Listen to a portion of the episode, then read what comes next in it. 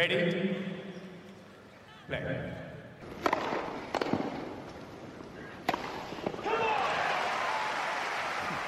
Merhabalar, Raket Servisi hoş geldiniz. Ben Gökalp. Ben Anıl, merhaba. Uzun bir süre gibi geldi bize. Bir ara verdik. Şimdi geri döndük. Evet, bugün Mart ayında olan biteni konuşacağız. Anıl nasılsın? Bayağıdır yani, görüşmüyoruz gibi. Evet, bayağıdır görüşmüyoruz. Ee, gerçekten ben de şu anda Türkiye'ye geldim. İyi geldi biraz hava değişikliği falan. Her yer kapalı zaten. İyiyiz yani ee, ama maalesef Dubai'deki turnuvaya girememenin hüznü yine üstümde. Ama olsun. Bize de böylesi denk gelir. Gideriz Dubai'ye. basın mensubu bile almazlar. Yani böyle uçan sineği bile sokmadılar tesise. Ama olsun. Fena bir turnuva olmadı yani izleyebilenler için güzel bir e, turnuva oldu. Ve açıkçası sağlık her şeyden önce geliyor. Dolayısıyla bu tarz konularda turnuva neye karar veriyorsa onu kabul etmekte okey olmak gerekiyor sonuna kadar sorgulamadan. Dubai'de Tabii. insanlar çok rahat yaşıyor. Gerçekten yani sokakta yürürken maskeni takıyorsun ama her yer açık, her şey açık, 7-24 açık. Gayet normal bir hayat sürüyorlar orada. O da bozulmasın. Aynı Avustralya'daki muhabbete benzer. Saygı duymak lazım sonuna kadar. Evet, e, senin bu Dubai'de yaşadığın işte hayal kırıklığı, o kadar bir o kadar yakın bir o kadar uzak durumunu bu hafta ben çok daha ufak bir seviyede ATP Challenger seviyesinde yaşıyorum. İsviçre'ye geldi bazı insanlar. ben de artık gidemiyorum. Yapacak bir şey yok. E, böyle bir dünyadayız. E, çok da karamsar olmadan artık olan biteni konuşalım biraz. Çünkü seyircili turnuvalar da oldu. Biz Mart başından beri gündem konuşmuyoruz. Onun için e, böyle konuşmadığımız çok büyük konular var. Onların üstünde duracağız. Diğer turnuvaları böyle sadece sonuç okuyarak geçeceğiz. Eğer eklemek istediğimiz bir şeyler yoksa istiyorsan başlayalım. Ha bir de bugün e, o geçen sene yaptığımız konseptlere geri dönüyoruz. E, beklemede kalın efendim. Haftanın parlayanı, sen neden böylesin? Bunlar geri gelecek e, bu bölümde.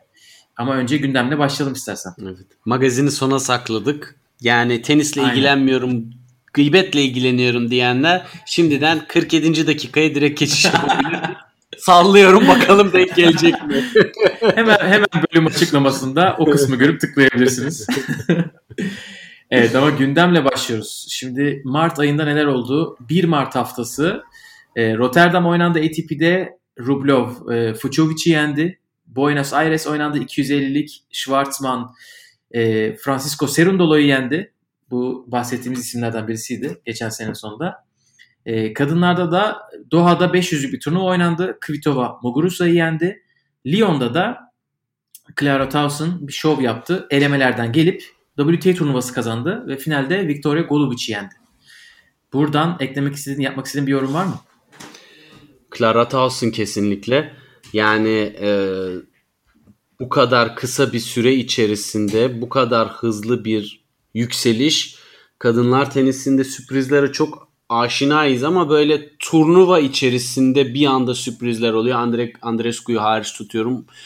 E, dolayısıyla bu kadar genç yaşta gümbür gümbür gelmesi beni açıkçası çok etkiliyor. Çünkü bayağı istikrarlı ve her geçen gün tenisin üzerine bir şey koyarak gidiyor. Hani e, Danimarka tenisinden de böyle güzel genç isimleri duymaya tekrardan e, seviniyorum. Ee, erkekler tarafında da Rune var biliyorsun. İkisi şu anda Danimarka tenisinin geleceği gözüyle bakılıyor. İnşallah sakatlık olmadan çok iyi bir şekilde kariyerlerine devam ederler. Ama kupa kaldırmak başka bir eşik. Yani özellikle evet. genç yaşta. E, çünkü hani bunun en bariz örneği Felix. Çok iyi tenis oynuyor. Çok olgun bir çocuk ve iyi seviyede maçlar çıkarıyor. Fakat final stresinde nedense bir psikolojik bariyeri var. E, Siner de mesela çok yüksek potansiyelli sürpriz ve büyük galibiyetler alıyor ama e, bazı maçların sadece turu ve adı ağır geliyor. Clara Towson'un bunu bu yaşta aşması muhteşem bir şey yani hani e, gerçekten takip etmekte fayda var. Evet Roland Garros'ta da çok güzel oynamıştı. Toprak da geliyor. Onun için bir o ismi bir kafamızın ucunda hep bulunduracağız. Bakalım neler yapacak. 8 Mart haftasında neler oldu? 8 Mart haftası çok büyük bir haftaydı. Şimdi iki tane çok büyük şey oldu. Turnuvalar başlamadan daha. Birincisi Djokovic e, bir numara hafta rekorunu kırdı. 311 haftayla ele geçirdi. Şu anda 312'de miyiz? E, o haftaları sayıyoruz. 300, e, 313'e geldik ya. Geldik mi? Tabii geldik. Pazartesi evet. değil mi? Bugün 313. Aynen 313. 313. Lacoste'dan yeni bir tişört bekliyorum. ee, daha çirkin bir logoyla yeni ve, ve daha da pahalı bir tişört bekliyorum kesinlikle. Asla yani şöyle bir şey var. Ben Federer'in de Rafael Nadal'ın da e, tişörtlerini alırım falan filan. Yani Lacoste'u almak imkansız. İnsanın yüreği el vermiyor. Hakikaten bir tişörtü 120 euroya falan satıyorlar. Ee, nedir bu arkadaş diye serzenişte bulunuyorum. Ama samimi söyleyeyim 10 euro da olsa 311 tişörtünü almazdım. Çünkü gerçekten gözlerim kanadı. Gözlerim kanadı. Evet tişört bir faciaydı. Ama istiyorsan biraz da rekoru konuşalım. Çünkü hiç kırılmayacağı hiç kırılmayacağı düşünülen bir rekordu kendisi. Ee, gerçekten acayip bir şey. 2011 yılından beri Djokovic her sene içerisinde en az yani bir hafta bir numaraya çıkmış. 2017 dışında. Çok acayip bir şey. Yani bu kadar uzun süre e, bir numarada kalmak ve ki bu sene bir numarada bitirirse eğer seneyi e, 7 defa yapıp ke- sadece kendisinin olacak o rekor. Şu anda evet. Sampras'la paylaşıyor 6 6 seneyle. ile evet. Çok acayip işlere imza atmaya devam ediyor ve bu pandemi sıralamasından da faydalanmıyor Djokovic. Hani pandemi sıralamasından faydalanan çok insan var. Ash Party mesela öyle. Evet. O bir numara rekoru kırarsa onu bir söyleyeceğiz yanında. O pandemide ama çok kalmıştı diye. Djokovic o öyle kıramaz. İşte Steffi Graf'ı e, geçmesi için yani kadınlar tenisinde çok daha kırılamaz bir rekor var kesinlikle. Ama Djokovic'in yaptığı çok büyük. Geldiği nokta değil, rekoru kırması değil gideceği yeri düşünerek e, çok büyük bir şey diyorum. Çünkü 400'e kadar yolu var bence Gökalp. Ben artık vermek istemiyorum sayı. 500 bile olabilir. yani işte Federer'in 237 haftaydı yanılmıyorsam üst üste bir numara kalma rekoru. O kıramayacağı bir rekor bana sorarsan 5 yıl daha aktif oynaması ve bir numara kalması lazım neredeyse. Ee, onun üstüne bir de Rafael Nadal'ın 13 Grand Slam'lik rekoru var. Onların haricindeki bütün rekorları tartışmaya açarım. Hepsini kırabilir abi. Net. Evet. bir tek o iki evet, rekor evet. geriye kalabilir. Yani ama bu arada o kadar garip rekor istatistikleri var ki yani şu anda Federer'in de mesela geçen tesadüfen denk geldim. Guinness Rekorlar kitabında 20 ile 30 arası falan elinde bulundurduğu rekorlar var. Hani biz hep böyle acayipleri konuşuyoruz da yani bu Big Three'nin toplamda sahip olduğu rekor sayısı e, saçma. Yani gerçekten saçma ve Djokovic burada e, hem Master seviyesinde hem Avustralya açıkta hem de şimdi üst üst şey en çok bir numarada kalma konusunda fantastik rekorlara sahip. Babasını anmıyorum bu noktada. Ee, tenis haberlerini takip edenler ne demek istediğimizi anlayacaktır. Bunu da buradan izledelim. Çok merak ediyorsanız o ismin neler dediğini oradan bakabilirsiniz. Ama rekor evet. çok büyük yok Alp. Gerçekten çok büyük. 8 Mart'ta bu çok büyük rekorlardan birisini kırdı Djokovic. Artık gözü tamamen Grand Slam sayısında. O hafta Grand Slam rekorunu elinde bulunduran efsane Roger Federer de kortlara geri döndü. Ve iki tane 3 setlik maç oynayıp e, Nikolos Basilashvili'ye kaybetti. Çeyrek finalde sanırım değil mi? Çeyrek finalde. Zaten iki, iki maç oynadı yani.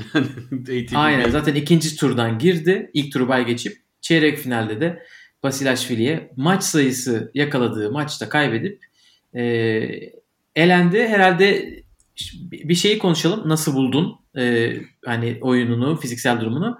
Şaşırtan taraf tabii Dubai'den çekilmesi oldu. Şimdi Dubai de bitti e, Dubai'ye katılmasını bekliyordu insanlar. Sen ne diyeceksin Federer'in dönüş hakkında? Ben şaşırdım. E, fakat şu var. Dan Evans'la olan maçını bayağı beğendim. Bu kadar uzun süre sonra 14 ay sonra geri dönmüş bir ismin bu seviyede olması e, bunu başarabilecek gelmiş geçmiş toplam belki 5 kişi sayabilirsiniz. Bunlardan biri de Federer. İnanılmaz bir şey. E, Bazilashvili maçında ya Bazilashvili durdu durdu Federer'e mi oynayası geldi dedik ki Bazilashvili bayağı iyi oynadı. Ee, ikinci sette özellikle birden açıldı. ve adam gitti kupayı kaldırdı. En azından Federer'e şunu vermiştir. Yani kötü oynayan birine kaybetmedim. Bazilashvili kimleri kimleri yendi tur, turnuva boyunca kupaya uzanırken. Dolayısıyla e, orası ben gayet memnunum Federer'in oyunundan. Gerçi çok özlemişim Gökalp. Yani Federer'in korta çıkması anı falan bayağı bir heyecan sardı. Gerçekten böyle saçma bir heyecan aslında. İnsan böyle şu anda yaşadıklarımızı düşününce dünya genelinde ama işte bayağı heyecanlandım, bayağı özlemişiz. Fakat e, Dubai'den çekilmesi beni şaşırttı. Acaba bir sıkıntı mı var dedi diye düşündürdü. Ki sonrasında paylaştığı bir tane e, antrenman videosu var Fabiano ile. Orada zaten böyle çok intens bir hareket falan yapmıyor.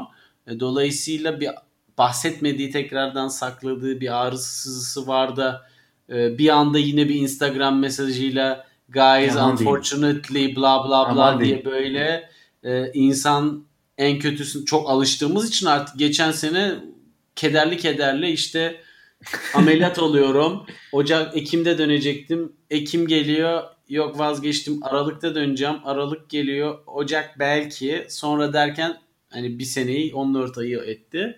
Hani onu biraz düşündürdü açıkçası ama bakalım yani bence gayet e, olumlu sinyaller verdi. İnşallah. Evet, bence de güzel bir dönüş oldu. Ben bu kadar yüksek bir seviyede başlamasını beklemiyordum. E, çünkü tabii ki insan ister istemez 2017 dönüşünü düşünüyor. Ve 2017'de hadi Avustralya açık tabii ki çok büyük bir zaferdi ve e, o son maçlar kalıyor okulda ama e, ilk oynadığı maçlarda Federer çat diye en yüksek vitese çıkmamıştı. Hopman Cup'ta 3 maç yaptı. E, sanırım Zverev'e kaybetmişti diye hatırlıyorum. Dan Evans'ı Dan Evans'ı yendi zaten öyle başladı ama Hopman Cup'taki 3 maçı mesela antrenman gibiydi. Avustralya açığın ilk iki maçı da kötü diye hatırlıyorum ben. O üçüncü tura kadar yani aslında orada bir 5-6 maç oynamıştı. İyice böyle yukarılara çıkana kadar ki aralıklı maçlardı bunlar. Hani böyle Doha'daki evet. gibi arka arkaya 2 gün 3 saat oynayayım. Belki ondan mı acaba Dubai'den çekildi diye evet. düşündüm ben. Hani fitness'tan dolayı değil de maç yorgunluğunu biraz dindireyim, e, ar- aralıklarla gideyim mi dedi acaba? Ama sakatlık şeyi de benim de kafamda var açıkçası. Acaba bir şeyler tam yerine oturmadı mı vücudunda? O düşünce de var. Yani ben de o konuda şüpheliyim. Bu isimler bir de Ketum biliyorsun ki e, sıkıntı olduğunda pek hissettirmezler yani. Aynen. Ee, zaten senin dediğin şeyi Daniil Medvedev de söylemiş. Başkası olsa ilk maçında gelir 6-2 6-2 yenilirdi demiş. Federer işte evet, bundan evet. büyük bir oyuncu diye. Ee, Daniil Medvedev de Doha'da Basilashvili'nin Bautista'yı yenip şampiyon olduğu hafta Marsilya'da şampiyon oldu. Pierre Herbert'i yendi finalde. Uzun ve değişik bir maç oldu Gökalp. Bilmiyorum bakabildin mi maça? Evet ben Pierre Herbert'in o maçı kazanacağını düşünüyordum. Ee, öyle bir tenis oynadı Herbert. Ama Medvedev tabii neden e, iki numaraya yükseldiğini gösterdi. Sert Haberlerimizden birisi de bu. Sert zemin yani. Adam acımıyor. Ee, Gerçekten Djokovic hariç zor. Medvedev. Evet bir de yani çok iyi bir gerçekten servis silahı var. Hani böyle hiçbir şey yapamazsa e, onu çat diye çıkartıp galiba tiebreak'te yani tiebreak olması lazım 3. setin. Tam hatırlamıyorum ee, skoru. Ya da tiebreak değildi de 7-5 ya da 6-4 3. sette şey oldu. Böyle çok yakın gitti. Ama bir kupa bir kupadır. Medvedev de yoluna devam ediyor. Yani bu arada Erber o maçı alsaydı efsanevi bir iş başarmış olacaktı bu yaşında gerçekten. Yani Fransa'da evet. aşka geliyor adam. Ve o hafta bayağı iyi isimleri de yendi orada. Ee, sadece hani bu yakın maç değil. Şimdi bakıyorum hemen kimleri yenmiş diye. Hugo Amber, Tsitsipas, Nishikori ve Cameron Norrie yenmiş. 4 Kimi 4 yeneceksin maçı... daha yani? Bir de üstüne Djokovic gelsin tam olsun. Aynen. 2, 4 ve 6 numarayı elemiş. Ee, evet kendisinden böyle sürprizler bekliyoruz bakalım. O hafta başka ne oldu? Santiago'da Christian Garin e, Facundo Bagnis'i yendi. E, kadınlarda büyük bir turnuva vardı. Dubai'de binlik bir turnuva vardı. Garbine Muguruza Barbara Krejcikova'yı yendi ve 2017'den beri kazandığı en yüksek profilli kupayı kazandı. Bu senenin en çok maç kazanan tenisçisi kendisi. Kadın erkek dahil.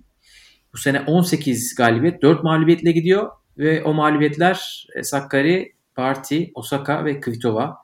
Şu ki anda Osaka maçını herkes hatırlıyordur. Evet ki orada da maç puanı vardı. E, bu sene çok iyi gidiyor. Evet, yani e, Garin de Şili'de kendi evinde kupa kaldıran bir diğer isim oldu. Hani Diego Schwartzman'da bir önceki haftayla beraber. Dolayısıyla Güney Amerika'da lokaller kazandı resmen. Puanlar yabancıya gitmedi. O da sanırım ilk defa kendi evinde kazanıyor Şili'de. Siftah o, onun galiba durumu bir de hafif yani o kadar olmasa da biraz Basilashvili gibiydi. Geçen sene doğru düzgün Tabii maç canım. kazanamadı, tur atlayamadı. Şimdi burada gelip kupa kazanması bayağı büyük iş. Ee, bir turnuva kadınlarda Guadalajara'da oynandı. 8 Mart haftası. Sarasor Ribes Ginny Bouchard'ı yendi finalde. Bu da e, ilginç bir turnuva. Evet, Bouchard Ve geliyor yine yavaş yavaş. Ben mutluyum yani. İnşallah yine top 10 seviyesine çıkarsa o da tura renk katacaktır. Sanırım o e, davetiyeyle katıldı o turnuvaya. Davetiyenin de hakkını vermiş gerçekten. Daha ne olsun. E, bu Dav- 1 ve 8 Mart. Alınca, pardon davetiye alınca finale katılma alışkanlığını İstanbul'dan e, kazanmış sanırım. Onu düşündüm. İstanbul'da da davetiyeyle miydi diye. Öyleydi galiba. Ben öyle hatırlıyorum ama. 1 ee, ve 8 Mart haftasında başka ne oldu diye soracak olursanız e, bizim için güzel şeyler oldu. ATP Challenger'da bir sürü maç izledik. Yani hiç hayatımda ATP'den çok Challenger maçı izlediğim olmamıştı. Bu evet, haftalarda ya, oldu. Altu ve Cem sağ olsunlar. İlk hafta Altuğ finale çıktı. Zizou Berks'le oynadı. Zizou Berks'le çok yakın bir maç kaybetti. Çok yazık ee, oldu gerçekten. Ama çok iyi bir haftaydı. İkisi için de yani Cem için de e, Altuğ için de. Al, Cem galiba ilk hafta mıydı e, Jack Sacco kaybettiği? İkinci hafta mıydı hatırlamıyorum ama e, ilk tur maçıydı onu hatırlıyorum ama o zaman ikinci haftadaki e, Challenger e, iyi gidiyorlar. Şu anda Altuğ e, 2 numaralı seri başıyla oynuyor Lugano'da ve 3. sette servis kırmak üzere. Bakalım neler bekliyor bizi e, bu ikili neler getirecek? Artık e, şampanyasını sen götürürsün Altuğ'a o kadar yakınında kupa kaldırırsa. Bakalım. Evet. Dezenfekte edilmiş bir çantaya koyup fırlatırım yerden. Alkolle şampanyayı şampanyayla dezenfekte edersin. ben. Aynen öyle. Ee, sıralamada da yükseliyor. İlk 300'e girmişti evet. zaten.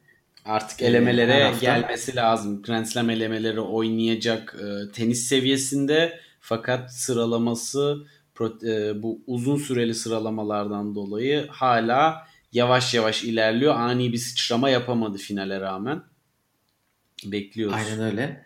Ee, bu arada yine e, katılmış Eda ile Mert abinin programına onu öneririz. YouTube'da e, sıcağı Eda sıcağına bir de orada tam final sonrası sıcağı sıcağına en güzel duyguları orada aktarmıştır diye tahmin ediyorum.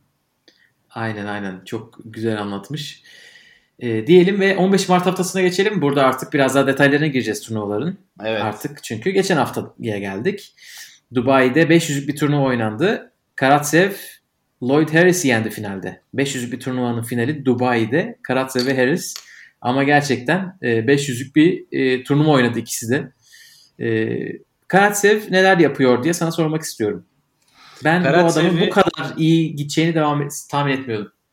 Ben anlayamıyorum Karatsev'i. Yani hani insan şey diyor tamam iyi iyi bir seviye yakaladı. Nereye gidecek acaba diyorsun ve hep daha ileriye gidiyor. Ee, hakikaten çok ilginç Gökar. Çünkü e, oyunu esasında agresif ve biraz hani böyle kadınlar tenisinden Ostapenko style diyebileceğimiz riski risk seviyesi yüksek güce dayalı bir oyun. Gerçekten vuruş gücü e, turda en üst seviyelerde.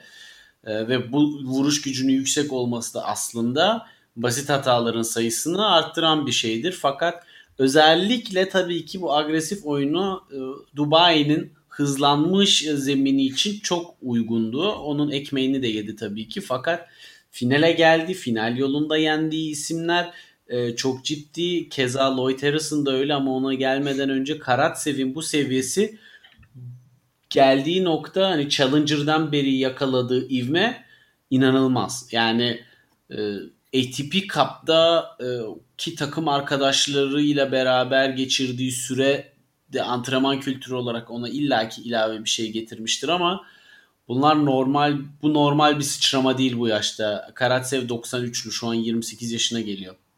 Yani e, gerçekten hani herkes bir şey anlatıyor. Mental anlamda çok çalışmış. işte koçunu değiştirmiş. Şöyle yapmış, böyle yapmış. Yani yine de bana çok peri masalı gibi bir şey geliyor ve devam edecek ve üst seviye bir oyuncu olarak kalacak mı çok merak ediyorum. Evet bunu ben de merak ediyorum. Çünkü bir örnek bulmaya çalıştım ve bulamadım. Çünkü hani bu kadar ani yükselişler genelde daha genç yaşta oluyor. Benim aklıma özellikle bir de Avustralya açık olduğu için Bagdatis geldi. Evet. Yani 2006'da hiç kimse hiç kimse demeyin tabii ama Peki. çoğu insan bilmiyorken finale çıkmıştı. Ve finalde e, set almıştı Federer'den öyle hatırlıyorum. İlk seti o almıştı mesela. Yani o kadar ileri gitti. Ve e, hani mesela o kupa kazanmadı hemen Avustralya'dan sonra ama böyle bu, bu kadar büyük patlamalar genelde biraz azala azala bitiyor. İşte 2006'da Wimbledon'da yarı finali var. Ertesi sene yine bir, iyi başarıları var ama yayamadı. Bir de sakatlık problemleri de oldu tabii. Ama gençti tabii ki. Yani 21 yaşındaydı sanırım Bagdatis o zaman ya da 20 yaşındaydı. Karatsev dediğin gibi 27-28 yaşında. Ee, bakalım hayırlısı. Biraz hafif korkuyorum bir şey çıkacak diye. İnşallah yani, çıkmadan. bu yaşa kadar işte başlıca iki e, dedikoduyu hani söylemekten çekinmemek lazım. Hani insanlar acaba doping mi yapıyor diyor. Acaba önceden match fixing yapıyordu da şimdi tura normal oynamaya başladı da ya ben ne biçim tenis oynuyormuşum aslında diye kendi farkına mı vardı diye. Fakat hani bunlar tabii ki bu tarz ani başarılarda gelme olasılığı çok yüksek iki dedikodu ama henüz hiçbir aslı astarı olmadığı için hani e, bu konuda hiçbir şey söylemek mümkün değil. O yüzden insanlar da açıklamaya çalışıyor. Mısır piramitleri gibi en sonunda uzaylılar getirdi diyecekler diye e, düşünüyorum. Karatsev'i bıraktılar 27 yaşında geldi çıktı karşımıza falan. Ama evet eğer siz de gördüyseniz bu arada e, bir hesap geçen gün paylaştı. Zamanında yani Temmuz 2020'de Karatsev'in bir maç görüntüsü. İşte Karatsev maçı bırakıyor. Genelde bu görüntüler bir de match fixing denen bu işte maçı bile bile oynamama, bahisçilerle anlaşıp maçı bile bile oynamama yapan oyuncuların paylaşıldığı bir hesapta olunca e, bir, bir dalga yayıldı ama şöyle bir durum var. Oradaki gözüken video resmi bir turnuva değil. E, pandemi dönüşündeki e, evet. gösteri ligi e, ve bu Karatsev'in böyle 15. gününde oynadığı 12. maçı falanmış. E, o maç. Onun için hani o videoyu gördüyseniz paniğe kapılmayın. O resmi bir maç değildi. E, onu yapma hakkı var yani. Evet Bakalım. bunu iyi hatırlattın. İyi oldu evet. E, çünkü e, ama çok güzel dedikoduya, gidiyor. dedikoduya çok açık bir şey görüntü. Bakalım nereye gidecek gerçekten. Kestirmesi güç. Çünkü şu anda sky is the limit. Adam Grand Slam yarı finali gördü. Ve e, şimdi biraz acımasız bir örnek olacak ama Karen Busta gibi ya geldi buraya ama biraz da şansa geldi tadında yorumlar değil nasıl geldi buraya acayip oynuyor denilerek geldi. Hani yarı final görmekle yarı final görmek arasında fark var. Hani geçmişten evet. de hatırladığımız birçok isim var. Chung mesela gelmişti. Luka Pui gelmişti. Ee, en son hatırladığım beklenmeyen bir dönemde olduğu için son zamanlarda Dimitrov gelmişti. Fakat arkası gelmedi onların. O yüzden Karatsev şimdi özellikle iyice merakı uyandırıyor bence. Evet, e, Lloyd Harris yendi. Lloyd Harris de gerçekten acayip bir turnuva oynadı. O maça kadar 7 maç kazanmıştı Dubai'de. E, kazandığı maçların arasında Dominik Thiem, Filip Krajinovic, Kei Nishikori ve Deniz Shapovalov maçları var. Acayip bir şey gerçekten. Ve ben Shapovalov'un nasıl yenildiğini anlamadım. Evet. Pardon evet, lafını ben çevirdim. Aynen ben sana onu soracaktım. Ben Shapovalov'un nasıl yenildiğini anlamadım. Ben çünkü o maçı değil Shapovalov'un önceki iki maçını izledim. Ve Shapovalov Harris maçını izlemeye tenezzül bile etmedim. Hani Shapo o kadar rahat kazanır diye. Ee, üçüncü sette 7-6 ile geçmiş Lloyd Harris. Ben açıkçası oyunlarını izledikten sonra ilk birinci ve ikinci turda Şapo bu turnuvayı kazanacak ve e, haftanın böyle öne çıkan parlayan yeni e, form tutan ismi olacak gibi düşünüyordum. İnanılmaz bir servis performansı, aynı zamanda çok iyi ralliler ve e, hızlı agresif e, servis kırarak maçları erken koparmalar yani özgüvenli ve istikrarlı bir oyuncunun ne yapması gerekiyorsa hepsini yaptı ve birçok oyuncuya karşı yaptı. E, bunu böyle bir şekilde e, gitmesi gerçekten şaşırttı. Ama şunu söylemek lazım. Harris'e karşı Chapon'un return oyunu çok kötüydü Gökhan. Yani bilmiyorum belki artık turnuva yorgunluğu mu dersin biraz e, rakibi mi küçümsemiş okumamış mı çalışmamış mı Harris'in returnlerine servis çözüm üretemedi ve orada e, zaten e, şeyi verdi yani bir servis kırdırırsa bu geri kıramaz hissiyatını hmm. izleyenin aldığı gibi bence kendisi de aldı ve e, öyle de bir e, stresle servis kıramamaya devam etti. Ama olsun. Chapon'un 2018'deki seviyesinden sonra bence bu turnuvadaki seviyesi yapmış olduğu en iyi sıçrama. Hani ben bunu Djokovic'ten set almış olduğu bir zaman olmasına rağmen söylüyorum. Evet o bence de gayet yükseliyor. E, toprakta neler yapacak merak ettiğim isimlerden birisi Şapo. Evet. E, Dubai istersen böyle kapatalım. Evet. E, Acapulco konuşalım. Acapulco'da Zverev Tsitsipas'ı geçti ve şampiyon oldu. Ben açıkçası bunu çok az takip edebildim Acapulco'yu. Ama ona rağmen hiç takip etmememe rağmen Zverev'in kazanmasına şaşırdım. ee, istersen final üzerinden biraz gidelim. Çünkü Olur. yani o haftanın seviyesi en yüksek iki oyuncusu karşı karşıya geldi. Hani tenis seviyesi çok yüksek anlamına gelmiyor bu. Çünkü nem oranı %83'lerde filandı ve 28 derece bir hava vardı. Ee, ikisi de böyle Rafael Nadal'ın terleyen hali gibiydi. Hani bayağı yani teniste ulaşılabilecek en yüksek terleme seviyesi vardı kortta. E tabi bu da ralliler uzadıkça biraz işlerini zorlaştırdı fakat e, özellikle e, son setin o tam kendi servisinde Zverev maçı kapatacak derken Tsitsipas'ın geri maça girmesiyle beraber 5-5'e getirmesiyle maç garip bir hal aldı ve baya güzel bir e, final izlettiler bize. E, seremonide bir Zverev sağ olsun böyle pot mu kırdı, turnuvayı mı gömdü, ne yaptı bilmiyorum ama Tsitsipas'a şey dedi bir de e, üzülme Stefanos sen bundan çok daha önemli kupalar kazanacaksın. Acapulco'ya resmen önemsiz dedi. ama kendi de, bu zaten boş ver bunu ya ne olacak buradan falan gibisinden. Orada hafif bir e, tebessüm ettirdi. Lakin e, Zverev'in kurası çok zor olmamakla beraber kolay bir kuradan gelip sonra Tsitsipas'ı yenmesi ve özellikle şu var. ilk sette 4-1 geriye düştü Zverev. Oradan momentumu geri alıp ilk seti kendi lehine e, çevirmesi baya önemli bir e, mental eşik Zverev gibi bir adam için. E, ve iyi oynayarak baya baya yükseltti seviyesini. E, dolayısıyla mental anlamda garip bir şekilde iyi sinyaller verdi Zverev. Bakalım devamı olacak mı ama evet. e, istersen çok daha garip bir adam var orada. Fen hesabını. Bir Tsitsipas'la bir, bir Tsitsipas'la bir şey yapalım, e, konuşayım. Tamam. Çünkü Tsitsipas çok değişik maçlar kazanmış burada. Sonra diğer isimlere geçelim. E, ben hayatım boyunca bu ismi yenemeyeceğim dediği e, Felix Auger-Aliassime artık 3 defa evet. üstte kazandı bir o maç var. Çünkü böyle junior zamandan sürekli Felix'e kaybediyormuş. Hatırlayan hatırlar. Ondan önce John Isner'la yaptığı bir maç var. Ben inanamıyorum buna. Ee, John Isner'ı sert kortta 57 dakikada yenmiş ve John Isner birinci servislerinden çıkardığı sayı oranı söylüyorum. %59. Ben Tsitsipas nasıl return vurdu ya da Isner nasıl servis attı çok merak ediyorum. Tsitsipas return mü öğrendi? O kadar değil tabii ki ama Tsitsipas'ın return genelde büyük servisçilere karşı bir şey, zayıf karnıdır. Evet. Ee, burada ne yaptığını çok merak ediyorum.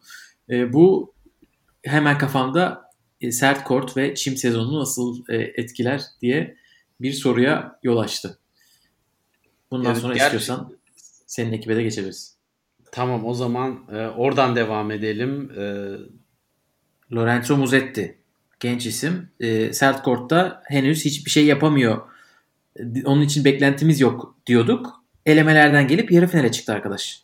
İnanılmaz. Sen neler yapıyorsun? Gerçekten.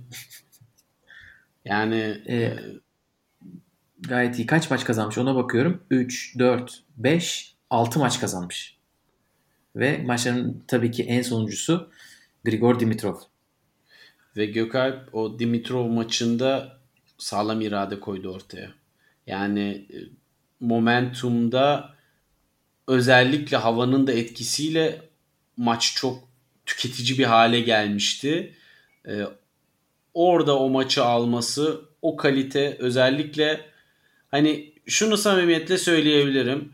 E, maç içerisindeki kalite seviyesi başlangıçta çok iyi değildi ama final bölümünde aynı Acapulco'daki final gibi e, burada da çok güzel bir e, seviye geldi ve kritik kırılma anlarında seviyeyi yükseltebilmesi bu yaşta benim çok hoşuma gitti.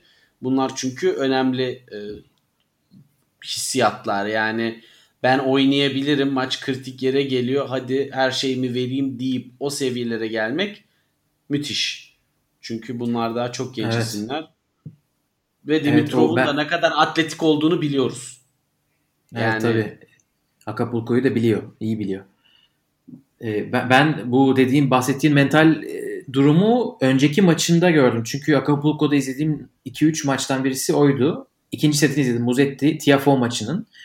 Ee, ben Tiafoe'nun kazanacağını düşünüyordum. Çünkü gayet iyi gidiyordu. Hani hafif rölantide gidiyordu.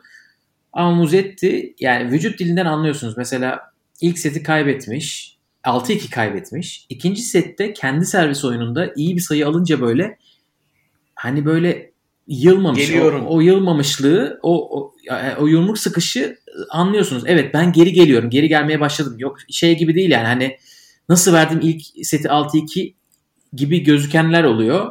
Bu sayıyı ne zamandır alamıyorsun? Neden şimdiye kadar bekledin gibi. Bir de yok ben artık geri dönüyorum. Gerçekten onu gördüm. Ee, üçüncü set 7-6 kazanmış.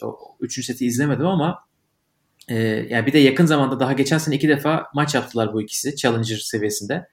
Ee, onun için Tiafoe'nun biraz da tecrübeli almasını bekliyordum. Muzetti tecrübe falan dinlememiş ve maçı almış. Gerçekten Yapmayı neler yapacak? Şimdi toprak set kortu geliyor.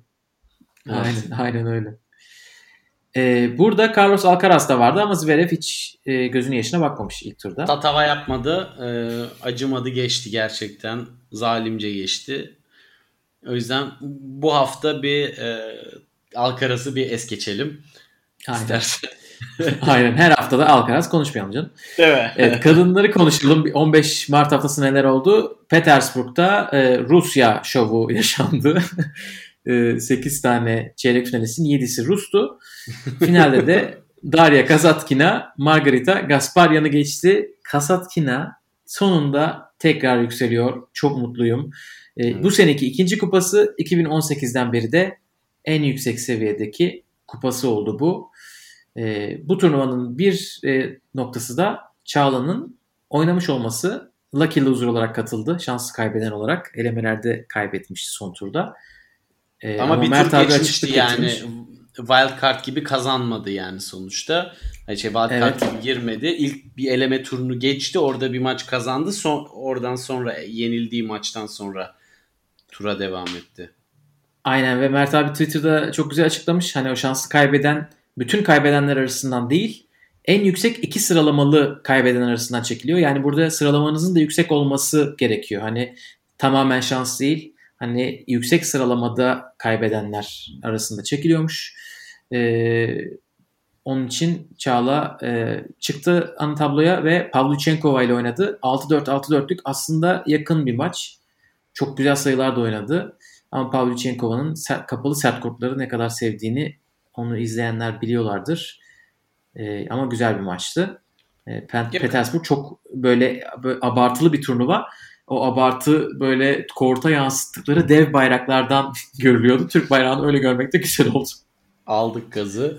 Yani Gökhan çok samimi söyleyeyim. Sert kort, kapalı. Ee, Çağla'nın ben burada herhangi bir şey yapmasını beklemiyordum açıkçası. Ona en ters gelen zeminlerden bir tanesi. E, o yüzden ben şaşırdım. Ve hani başta acaba Pavlyuchenkova mı e, zayıftı da Çağla'yla e, biraz hani Enci Kerber'le oynadı maçın başlangıcında Kerber'in seviyesini çok iyi kullandı 4-0 öne geçmişti ama sonra maçı e, Kerber kazanmıştı. Fakat yo gayet üst düzey bir maç oldu. Hele o bir tane herkesin sen, paylaşmıştın sanırım bir de paralel backhand down the line falan yani çok şey jeneriklik vuruşlar e, winner'lar da geldi. İnşallah benim tek temennim Çağla'nın biraz e, forehand gücünün artması. Çünkü orada kapatamadığı sayılar e, gerçekten maçlarını uzattığı gibi fiziksel olarak da onu da çok görüyor. E, ama bunlar bence Çağla'ya e, en çok sevdiği top e, zemin olan topraktan önce ciddi moral, motivasyon ve özgüven kazandırmıştır. Evet, e, aynen öyle. Bu hafta bir de 250'lik turnuva oynandı kadınlarda Monterrey'de. Dün gece oynanan finalde Leyla Fernandez Victoria Golubic'i geçti. E, Leyla Fernandez genç olmasını bırakın Monterrey'i seviyor yani. Hani böyle artık bu turnuvayla ismi anılacak neredeyse. Geçen sene burada büyük patlama yaşamıştı. E, sonra devam edeceğini biz o kadar çok çabuk olacağını bilmiyorduk. Bu sene burada şampiyon oldu. Bu ismi daha konuşacağız gibi gözüküyor. Evet yani özellikle Grand Slam'lerde kura şansıyla biraz yukarılara çıksa keşke diye oralarda da biraz özgüven kazansa diye bekliyorum.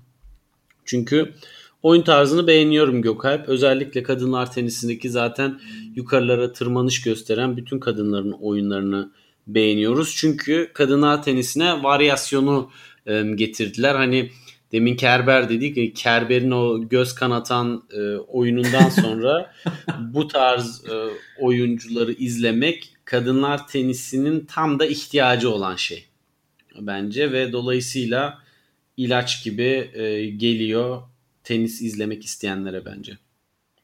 Gündemi kapatmadan önce istiyorsan çok kısa Miami konuşalım çünkü Bugün Miami'nin elemeleri oynanıyor ve iki gün sonra ana tablo başlayacak. 4 Nisan'a evet. kadar devam edecek maçlar.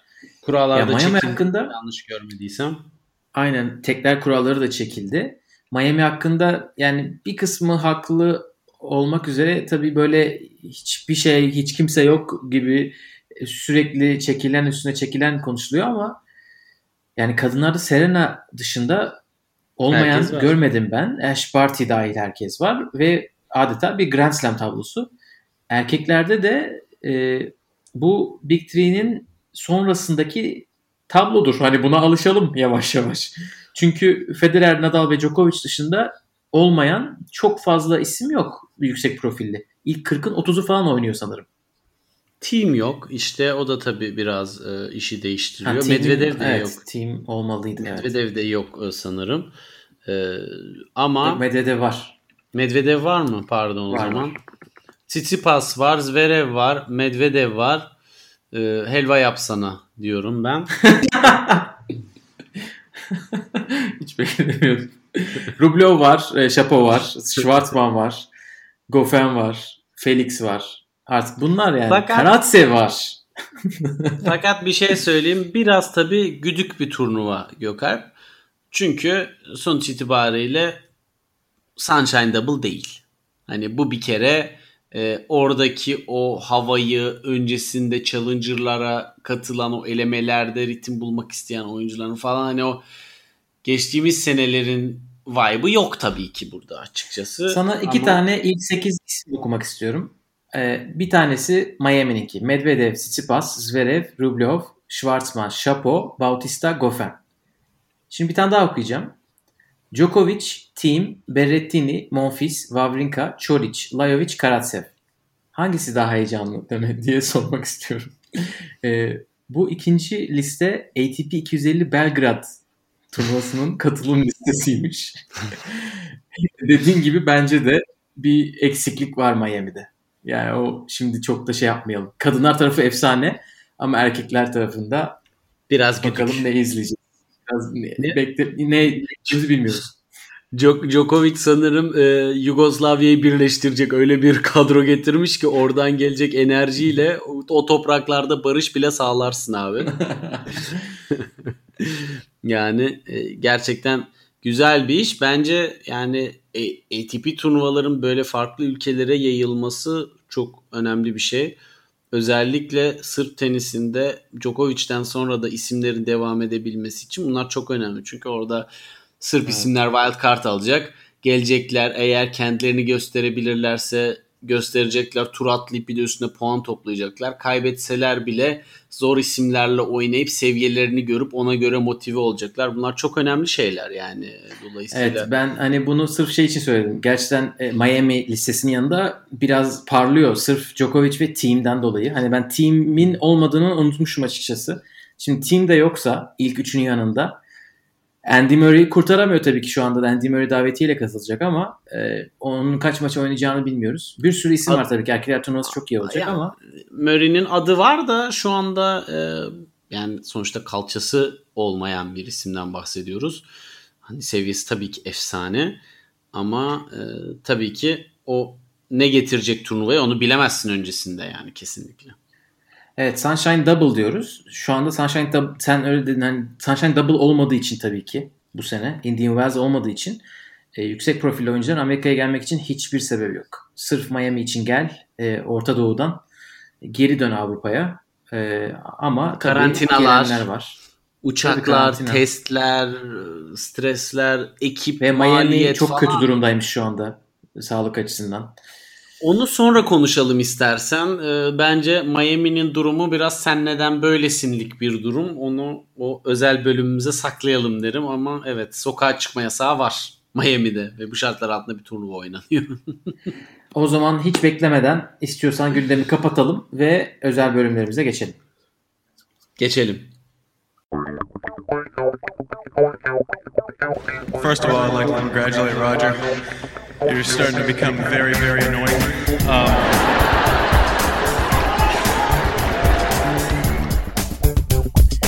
Evet ilk başta haftanın parlayanı konuşuyoruz. Haftanın parlayanında e, belki yeterince konuşmadığımızı düşündüğümüz bir isim olur. Belki de konuştuk ama biraz daha konuşalım dediğimiz isimler vardır.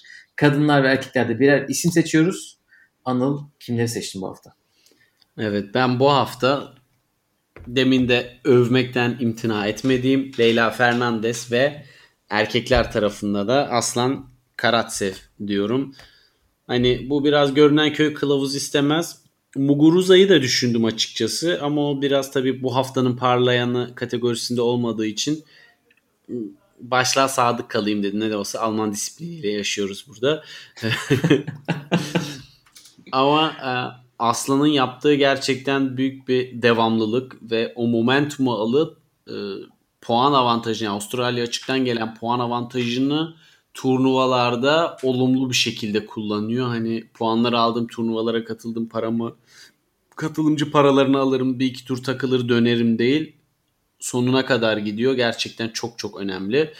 Leyla Fernandez de bahsettiğimiz gibi genç yaşta kupa kaldırmak e, bir ondan önceki haftada Clara Towson gibi e, o da gerçekten büyük bir mental kırılımı olumlu yönde yaşamış durumda. Dolayısıyla bana ben yani şöyle söyleyeyim Gökhan 250 500 ilk kupa gerçekten çok büyük bir eşiktir ve bu iki isim bu hafta bunu başardılar. Dolayısıyla Sezar'ın hakkı Sezar'a diyorum. Ee, ben kendi seçimlerime geçmeden önce hemen güzel bir haber zaten sizin bilmiş olacağınız evet. geçmişten gelen bir haber. Altu 2 numaralı seri başı Yevgeni Donskoy'u elemiş. Ve çok, çok güzel bir skorla. Evet tebrik ediyoruz Altu. Evet. Aynen 6-2-6-1 ikinci ve üçüncü setleri. İlk setin 6-4 kaybetmişti. Hem geri döndü hem de iki sette 3 oyun vermiş sadece. Herhalde Kayda girmeden önce göz ucuyla baktığımız kadarıyla da Donskoy kötü değil. Altu iyi oynuyordu. Ee, ben öyle algıladım en azından Gökalp. O yüzden bunlar artık yavaş yavaş elemelere gir eleme oynamaya başladığı zaman direkt ana tabloya da çıkabilecek bence bir durumu var şu anda Altun. Öyle söyleyeyim. Baya evet. yani kura şansı yanında olursa direkt ana tabloya girebilir net. Valla şansı yanında olmazsa bile baksana iki numarayı eledi. Bakalım neler yapacak bu hafta. Ee, benim seçimlerim haftanın parlayanı için kadınlarda Margarita Gasparyan. 2018'den beri ilk defa final oynadı Gasparyan ve e, böyle tam yükselmişti o. ITF'ten WTA seviyesine geçmişti. Çok iyi oynamıştı sanırım 2016 senesi ve bir seneyi tamamen kaybetti sakatlıktan.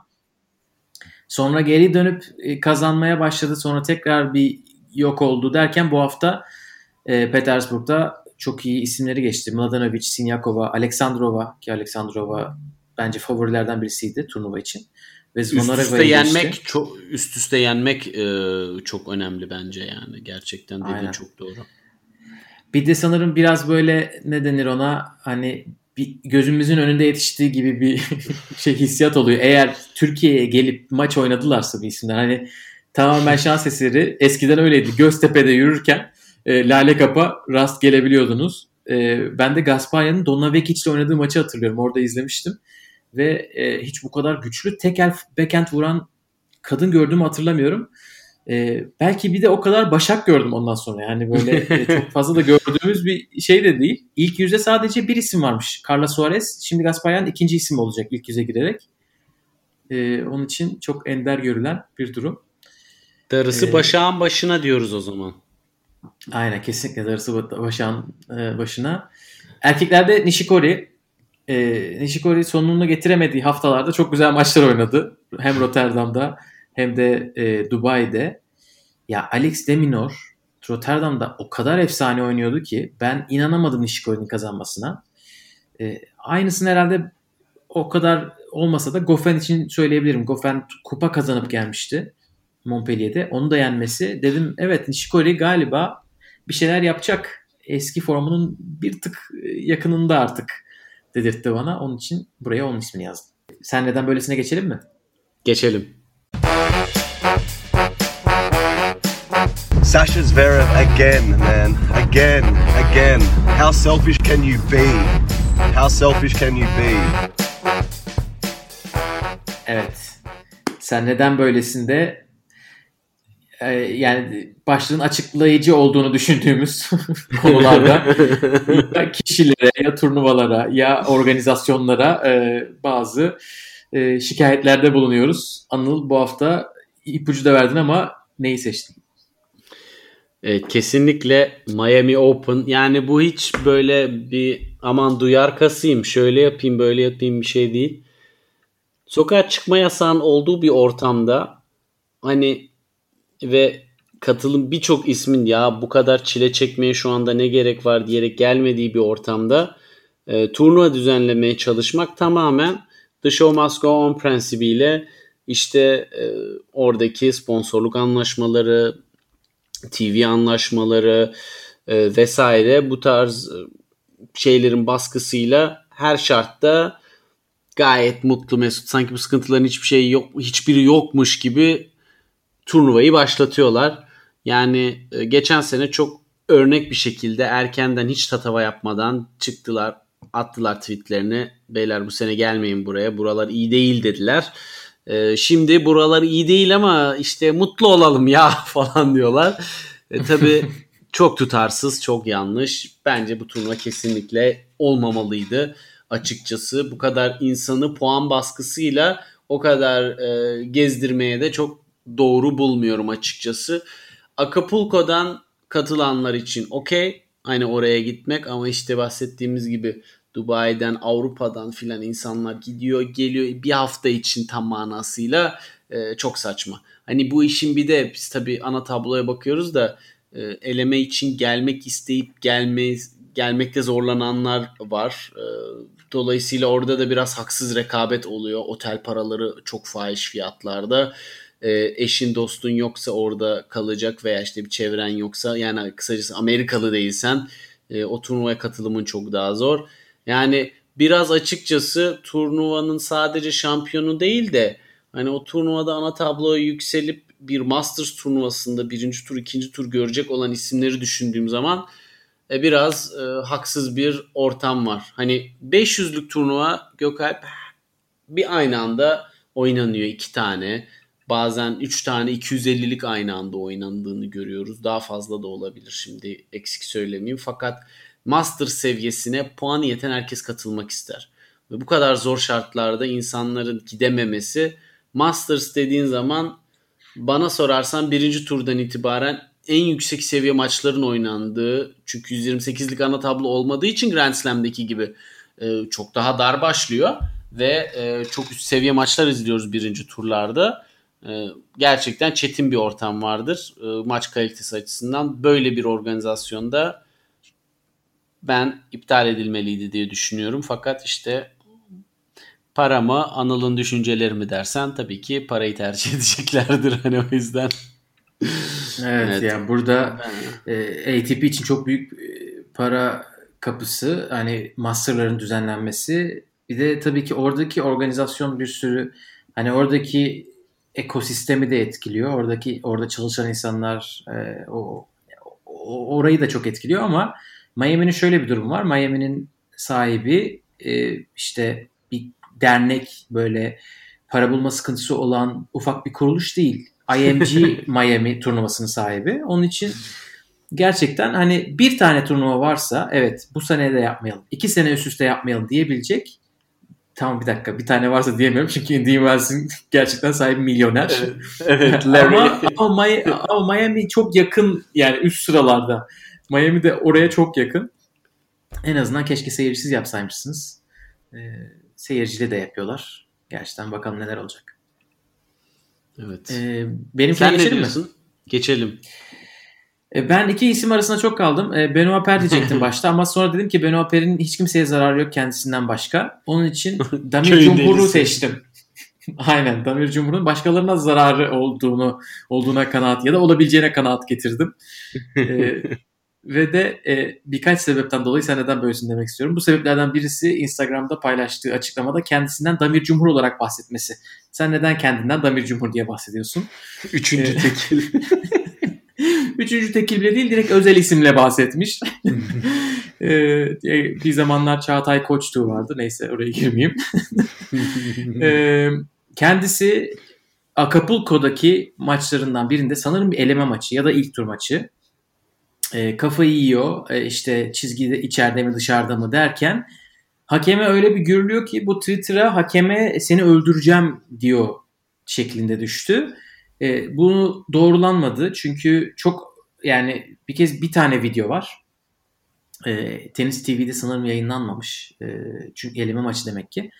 E, o videoda da bağırıyor e, you dediği kesin duyuluyor ama sana ne yapacağım orası tam anlaşılmadığı için herhalde çok da böyle bir şey, bir şey yapacak ama aynen hakeme bir şey yapacak o konuda netiz hakeme karşı çok sinirli ve agresif tavırlar olduğu konusunda netiz üstüne yürüyor adamın Sandalyeden iniyor hakem maçın bitişinde. Ee, üstüne yürüyor ve ne olduğunu anlayamıyoruz. Süpervizör geliyor.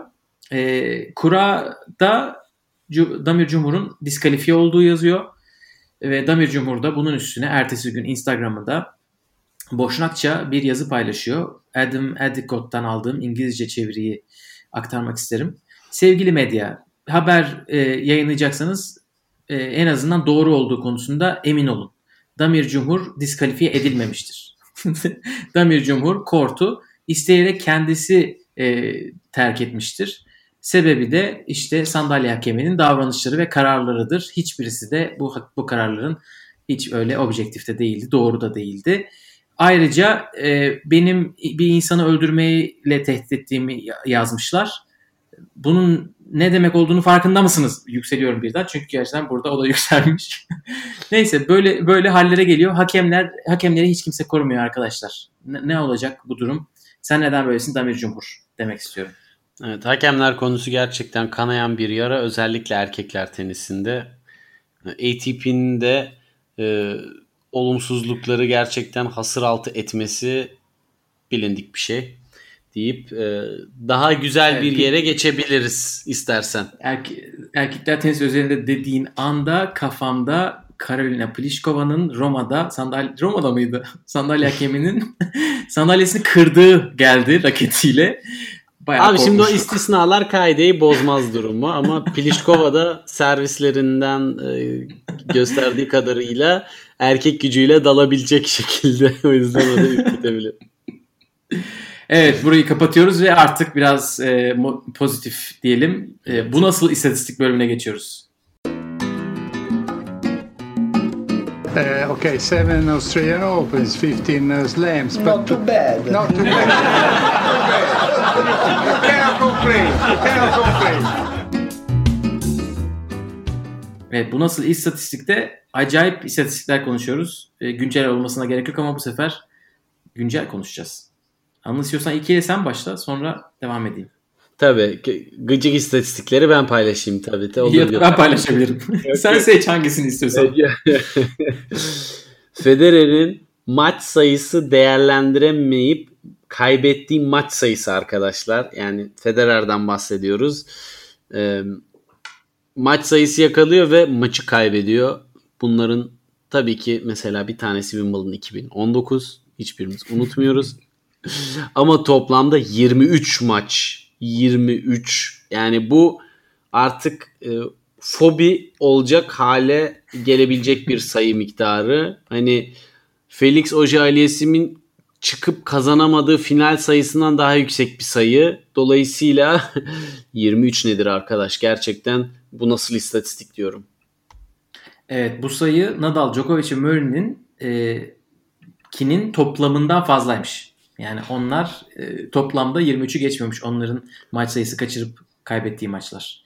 Valla biri gelip bundan sonra Federer tam bir winner ya derse arkadaş al bu istatistiğe bak ondan sonra gel konuşalım benim yorma diyeceğim. Evet tabii Federer için bir de üzüntü yani üzüntü duyulabilecek taraf hayranları herhalde 5-6 tanesini sayabilirler. O kadar önemli maçlardı. Sen Wimbledon 2019 dedin ama böyle Grand Slam'lerden bayağı sayılabilecek örneği var kendisinin. Ee, pardon bu arada 24'müş galiba. Ee, emin olmamakla. Ha yani, yok 24 sanırım. Ya 23 ya 24. İkisi de Evet. saçma sayılar yani. O yüzden şokta. Evet 24. Basilashvili maçı olmuş. Öncekiler arasında iki Wimbledon maçı, iki Avustralya açık maçı, iki Amerika açık maçı var. Böyle şeyler var. Kendisi ama çok da maç kazanıyor. Onun için de artık bölmek lazım herhalde. En çok maçı da o kazanıyor sonuçta. Totalde. Evet diğer istatistik Aslan Karatsev Dubai'de son 3 maçında e, yani servis dışında ace'ler dışında vurduğu winner sayısı 83 son 3 maçında. Rakipleri toplamda 18 vurabilmişler. 83'e 18 ki bu rakipleri Yannick Sinner, Andrei Rublev ve Lloyd Harris'ti. Hadi Lloyd Harris bir kenara. Diğerleri Allah ne verdiyse vuran insan. ikisi de Yannick Sinner Tabii. ve Rublev. Sinner'e karşı 32'ye 8 yapmış o maçta. Rublev'a karşı 32'ye 7 yapmış. Gerçekten bu nasıl bir istatistik? Baldır Reis diyoruz e, Gökalp. Yani o Baldır'la e, tabii ki winner olmasına müsaade etmeden öyle ya da böyle dokunuyor yine topa. Oradan kurtarıyor diye ben açıklayabiliyorum. Çünkü çok saç bu, bu kadar saçma bir istatistiğe ancak bu kadar saçma bir yorum gelebilir bence. Böyle teniste güç yerden gelirin gerçekten vücut bulmuş hali Hasan Karasev. Gerçekten o aşağıda o bacaklardan geldiğini 83'e 18 e, çeyrek yarı ve final maçlarında acayip bir şey. Değil mi? Hiç normal değil ya gerçekten yani ne desek. Evet. İzlemeye devam edelim en iyisi biz. Ve kort dışına geçelim. What happened in Monte Carlo happened, and what happened in Barcelona happened, what happened in Madrid happened, and here we are. We are in Rome. Kort dışında kort dışından da haberlerimiz var. Kort dışından 2-3 haberle kapatacağız bölümümüzü. E, Anıl hangisiyle başlamak istersin? Yani kendisini e, yakından takip ettiğim için Zverev'le başlayalım. Zverev baba oldu. Ama sanırım Zverev'in bundan haberi yok. Çünkü- Çünkü bununla ilgili adam akıllı bir açıklama falan pek bir şey e, duyamadık. Yani e, şöyle ki bir sosyal medyada baba oldum diye güzel bir e, yani öyle ya da böyle bir mesaj paylaşabilirdi. Onu dahi yapmadı. E, çocuğuna dair bütün haberleri eski sevgilisinden aldık. Tabi bu haberi mesela bazıları şey diye de verdi işte Zverev çi- çifti e, şey çocuğu dünyaya geldi falan öyle bir şey yok tabii ki. Ee, gerçekten son derece skandal ve çalkantılı bir dönem. Hem eski sevgilisinin yaptığı açıklamalar falan filan. Ee, Zverev de açıkçası garip bir şekilde bu konuyu da sessizce karşılıyor. Alman medyasında bu arada baya büyük yankı buldu. İşte şöyle oldu böyle oldu falan filan. Ama e, Zverev yine de hiçbir şey söylemedi. Alman medyasına bile doğru düzgün bir açıklamada bulunmadı. Dolayısıyla ne olacak merak ediyorum ama ilginç bir şey tabii ki. Yani turda genç yaşta baba olanlar var. Aklımıza direkt Rus oyuncular geliyor. Taylor Fritz geliyor. Fakat hepsi yani gayet yine öyle ya da böyle e, bir düzene sahipler. Zverev için hani uğraşılması gereken ilave bir konu gibi oldu şu anda yani. Zaten evet. dertsiz başıma dert aldım gibi bir e, şey oldu. Ama yani bize zaten e, bize böyle bir şey söylemek durumunda değil tabii ki. Ama çok göz önünde yaşanan bir durum olduğu ve baba olacağını duyurduğu için herhalde biraz e, beklenti de olmuştu. Hani e, çocuk dünyaya gelince Zverev acaba bir şey paylaşır mı diye. E, ama baba oldu kendisi. Hani böyle düşünmek lazım. Bir Next Gen'den Next Gen'in Next Gen'i geliyor artık. Öyle de söyleyebiliriz. İstiyorsan sıradaki haberle sen devam edebilirsin Gökhan. Evet e, eskiden daha çok kortlarda gördüğümüz şu anda sanırım ya ITF seviyesinde oynayan ya da hiç oynamayan Alize Lim. Hmm, çok hoş bir hanımefendidir kendisi. E, Federer'le çok tatlı bir gifleri var. E, oradaki kadın kim diye merak ediyorsanız belki Alize Lim'dir. e, Tony Parker'la berabermiş. Sanırım tenis notun bir retweetinden gördüm. E, böyle bir Fransız e, ünlü sporcular yani çok çok çok ünlü bir sporcuyla sadece tenis fanatiklerinin bildiği seviyede ünlü bir sporcu artık beraberlermiş. E, bu da böyle bir haber. Ben en son Tony Parker bıraktığımda Eva Longoria ile beraberdi. Anlaşılan köprünün altından çok sular akmış. Aynen. Mutluluklar dileyelim bu çifte. Ve en son e, yanlış görmediysek Serena Williams ameliyat olacakmış dişinden. Ona da geçmiş olsun diyoruz. Bu sebeple Gökalp'in demin saydığı efsanevi e, Miami Open turnuvasının kadrosunda kendisi yok. Miami'ye katılmıyor.